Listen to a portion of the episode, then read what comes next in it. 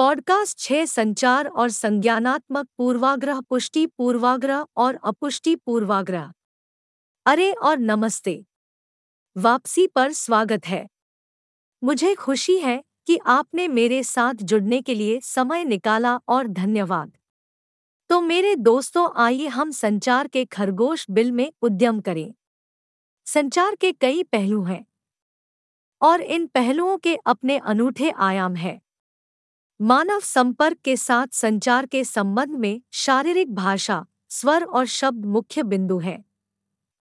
उपर्युक्त अवलोकन काफ़ी सरल लगते हैं, लेकिन सावधान रहें, मध्यवर्ती प्रभाव भी होते हैं। हम इन लेंसों को नाम देंगे। हर किसी के पास है। ये लेंस पूर्वाग्रहों, व्याख्याओं और मानसिक, भावनात्मक और शारीरिक योजकों से आते हैं। हम सभी ने किसी से कुछ कहने का अनुभव किया है और प्रतिक्रिया का हमारे द्वारा कही गई बात से कोई लेना देना नहीं है। और जितना अधिक आप चीज़ों को स्पष्ट करने का प्रयास करते हैं, चीज़ें उतनी ही बदतर होती जाती है। अक्सर स्थिति नियंत्रण से बाहर हो जाती है या कोई व्यक्ति निराश होकर चला जाता है। कथित विरोधी बातचीत अक्सर आंशिक रूप से पुष्टिकरण पूर्वाग्रह और अपुष्टि पूर्वाग्रह के कारण होती है। पुष्टिकरण पूर्वाग्रह और अपुष्टिकरण पूर्वाग्रह दो संज्ञानात्मक पूर्वाग्रह हैं, जो हमारे जीवन पर महत्वपूर्ण प्रभाव डाल सकते हैं। पुष्टिकरण पूर्वाग्रह जानकारी को इस तरह से खोजने या व्याख्या करने की प्रवृत्ति है, जो किसी की पहले से मौजूद मान्यताओं की पुष्टि करती है। दूसरी ओर अपुष्टि पूर्वाग्रह तब होता है, जब हम उन सबूतों को अस्वीकार कर देते हैं, जो हमारे पहले से ही विश्वास से मेल नहीं खाते हैं। ये दो पूर्वाग्रह हमें अधूरी या गलत जानकारी के आधार पर निर्णय लेने के लिए प्रेरित कर सकते हैं, जिससे हमारी सफलता और भलाई को नुकसान पहुँच सकता है। उदाहरण के लिए, यदि आपके पास अपने बारे में कोई मौजूदा धारणा है उदाहरण के लिए, मैं गणित में खराब हूँ तो। आप किसी भी विपरीत सबूत, जैसे गणित कक्षा में अच्छे ग्रेड को नजरअंदाज करते हुए इस धारणा के प्रमाण की तलाश कर सकते हैं। तथ्यों को त्यागने से आप चुनौतीपूर्ण कक्षाएँ लेने से बच सकते हैं, या इस विषय क्षेत्र में अपने कौशल और ज्ञान को बेहतर बनाने का प्रयास करने के बजाय पूरी तरह से हार मान सकते हैं।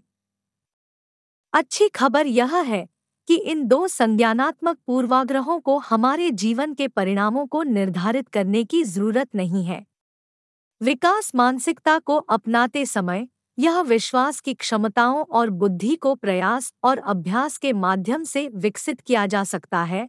हम अपने या दूसरों के बारे में निर्णय लेने से पहले सभी उपलब्ध आंकड़ों को निष्पक्ष रूप से देखकर पुष्टि और पुष्टिकरण पूर्वाग्रह का मुकाबला कर सकते हैं। विकास की मानसिकता के साथ, हम नए विचारों के प्रति अधिक खुले विचारों वाले हो जाते हैं। असफलताओं की भावना के बिना गलतियों से बेहतर ढंग से सीखने में सक्षम हो जाते हैं। विफलता के कम डर के साथ जोखिम लेने के लिए अधिक इच्छुक हो जाते हैं। और अंततः समग्र रूप से व्यक्तिगत विकास के लिए बेहतर ढंग से सुसज्जित हो जाते हैं। पुष्टिकरण और अपुष्टिकरण पूर्वाग्रहों को पहचानना अपने और अपने आसपास के लोगों के साथ एक स्वस्थ संबंध विकसित करने की दिशा में आवश्यक कदम है। विकास की मानसिकता अपनाने से हमें इन संज्ञानात्मक पूर्वाग्रहों को चुनौती देने की अनुमति मिलती है, ताकि हम अब उन्हें अपनी संभावित सफलता को सीमित न करने दें। हम ऑटोपायलट पर सभी जानकारी और कार्यों को स्वीकार करने के बजाय खुद से क्यों पूछेंगे? सिर्फ़ इसलिए कि किसी व्यक्ति या लोगों ने एक ही चीज़ को लंबे समय तक कहा और किया है, यह इसे सही नहीं बनाता है। उदाहरण के लिए, लोगों ने कई वर्षों से फादर क्रिसमस मिथक का उपयोग किया है। लेकिन बहुत कम लोग इस बात पर विश्वास करते हैं। कि लाल सूट में एक आदमी चिमनी के नीचे उपहार वितरित करते समय जादुई हिरन के चारों ओर उड़ता है।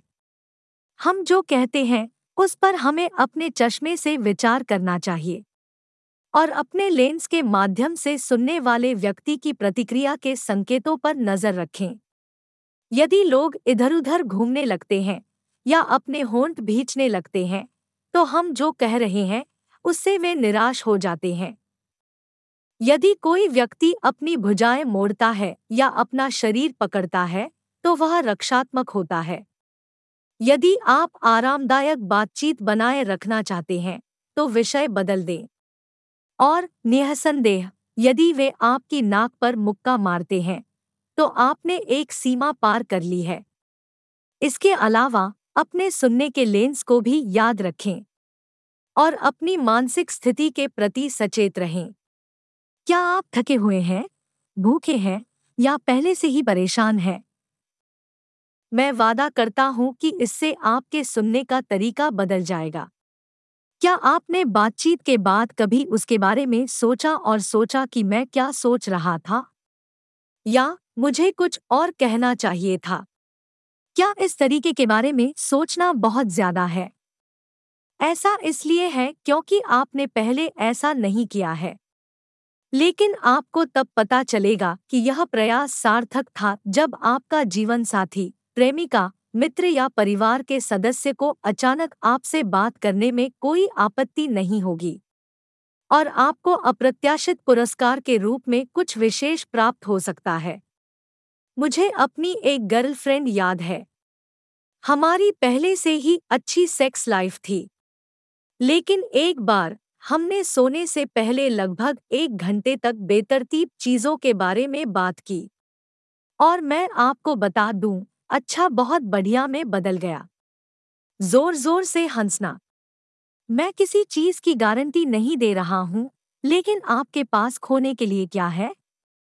जैसा कि पहले उल्लेख किया गया है, इन कौशलों को सीखना हमें सबसे आवश्यक चीज़ों में से एक की ओर ले जाता है, जो आप कभी सीखेंगे। नहीं, क्षमा करें, यह ईंटों से सोना नहीं बना रहा है। लेकिन फिर भी बहुत उपयोगी है।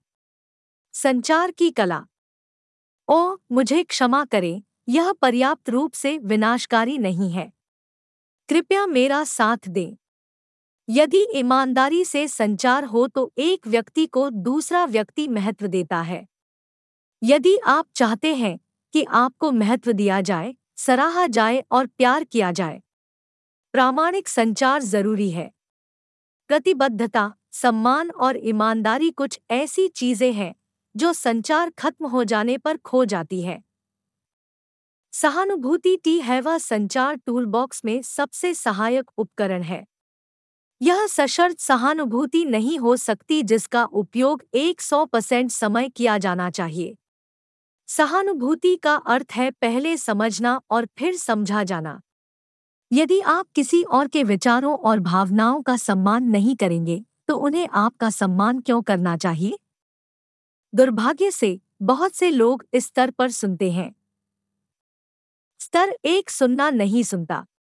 एक शब्द या वाक्यांश व्यक्ति को उत्तेजित करता है और बातचीत को हाईजैक करने की प्रतीक्षा कर रहा है। श्रोता के दिमाग में विचार, ध्यान भटकाने वाली बातें और कहानियाँ चलती रहती है। और बातचीत शुरू करने या अपना वाक्य पूरा करने का इंतज़ार कर रहे हैं, ताकि आप चुप रह सकें। स्तर दो बेहतर है, लेकिन यह और भी बेहतर हो सकता है। स्तर दो श्रवण बिना किसी विकर्षण के जुड़ाव का उपयोग करता है, और बोलने से पहले बातचीत समाप्त होने की प्रतीक्षा करता है। स्तर तीन वह है जहाँ जादू है, क्योंकि आप सहानुभूति भी शामिल करते हैं। आप वक्ता बने और उनकी कहानी की कल्पना करें। इसमें कोई विकर्षण, निर्णय या व्याख्या नहीं है। आप बस सुन रहे हैं। बातचीत में जानकारी का कोई मतलब नहीं रह जाता अगर इसमें शामिल लोग सोचते हैं कि उन्हें समझने की ज़रूरत है। अगली बार जब आप किसी से बात कर रहे हो तो अपना फ़ोन दूर रख दें। व्यक्ति पर ध्यान दें। हर शब्द को सुनो। तब तक प्रतीक्षा करें, जब तक वक्ता का बोलना समाप्त न हो जाए। आप हम सच में, वाह, या ठीक है जैसे छोटे शब्दों या जुड़ाव के शोर का उपयोग कर सकते हैं। याद रखें, उत्तम अभ्यास ही उत्तम बनाता है। खैर, मेरे दोस्तों, मुझे आशा है कि आप अपने रिश्तों और जीवन की गुणवत्ता को बेहतर बनाने के लिए इन प्रथाओं का उपयोग करेंगे। हम सभी नहीं जानते कि एक अच्छा रिश्ता बनाने के लिए दो लोगों की ज़रूरत होती है। और सिर्फ़ इसलिए कि आप वह कर रहे हैं, जो आवश्यक है, इसकी गारंटी नहीं है कि दूसरा व्यक्ति ऐसा करेगा। हमारा अगला पॉडकास्ट रिश्तों को कवर करेगा।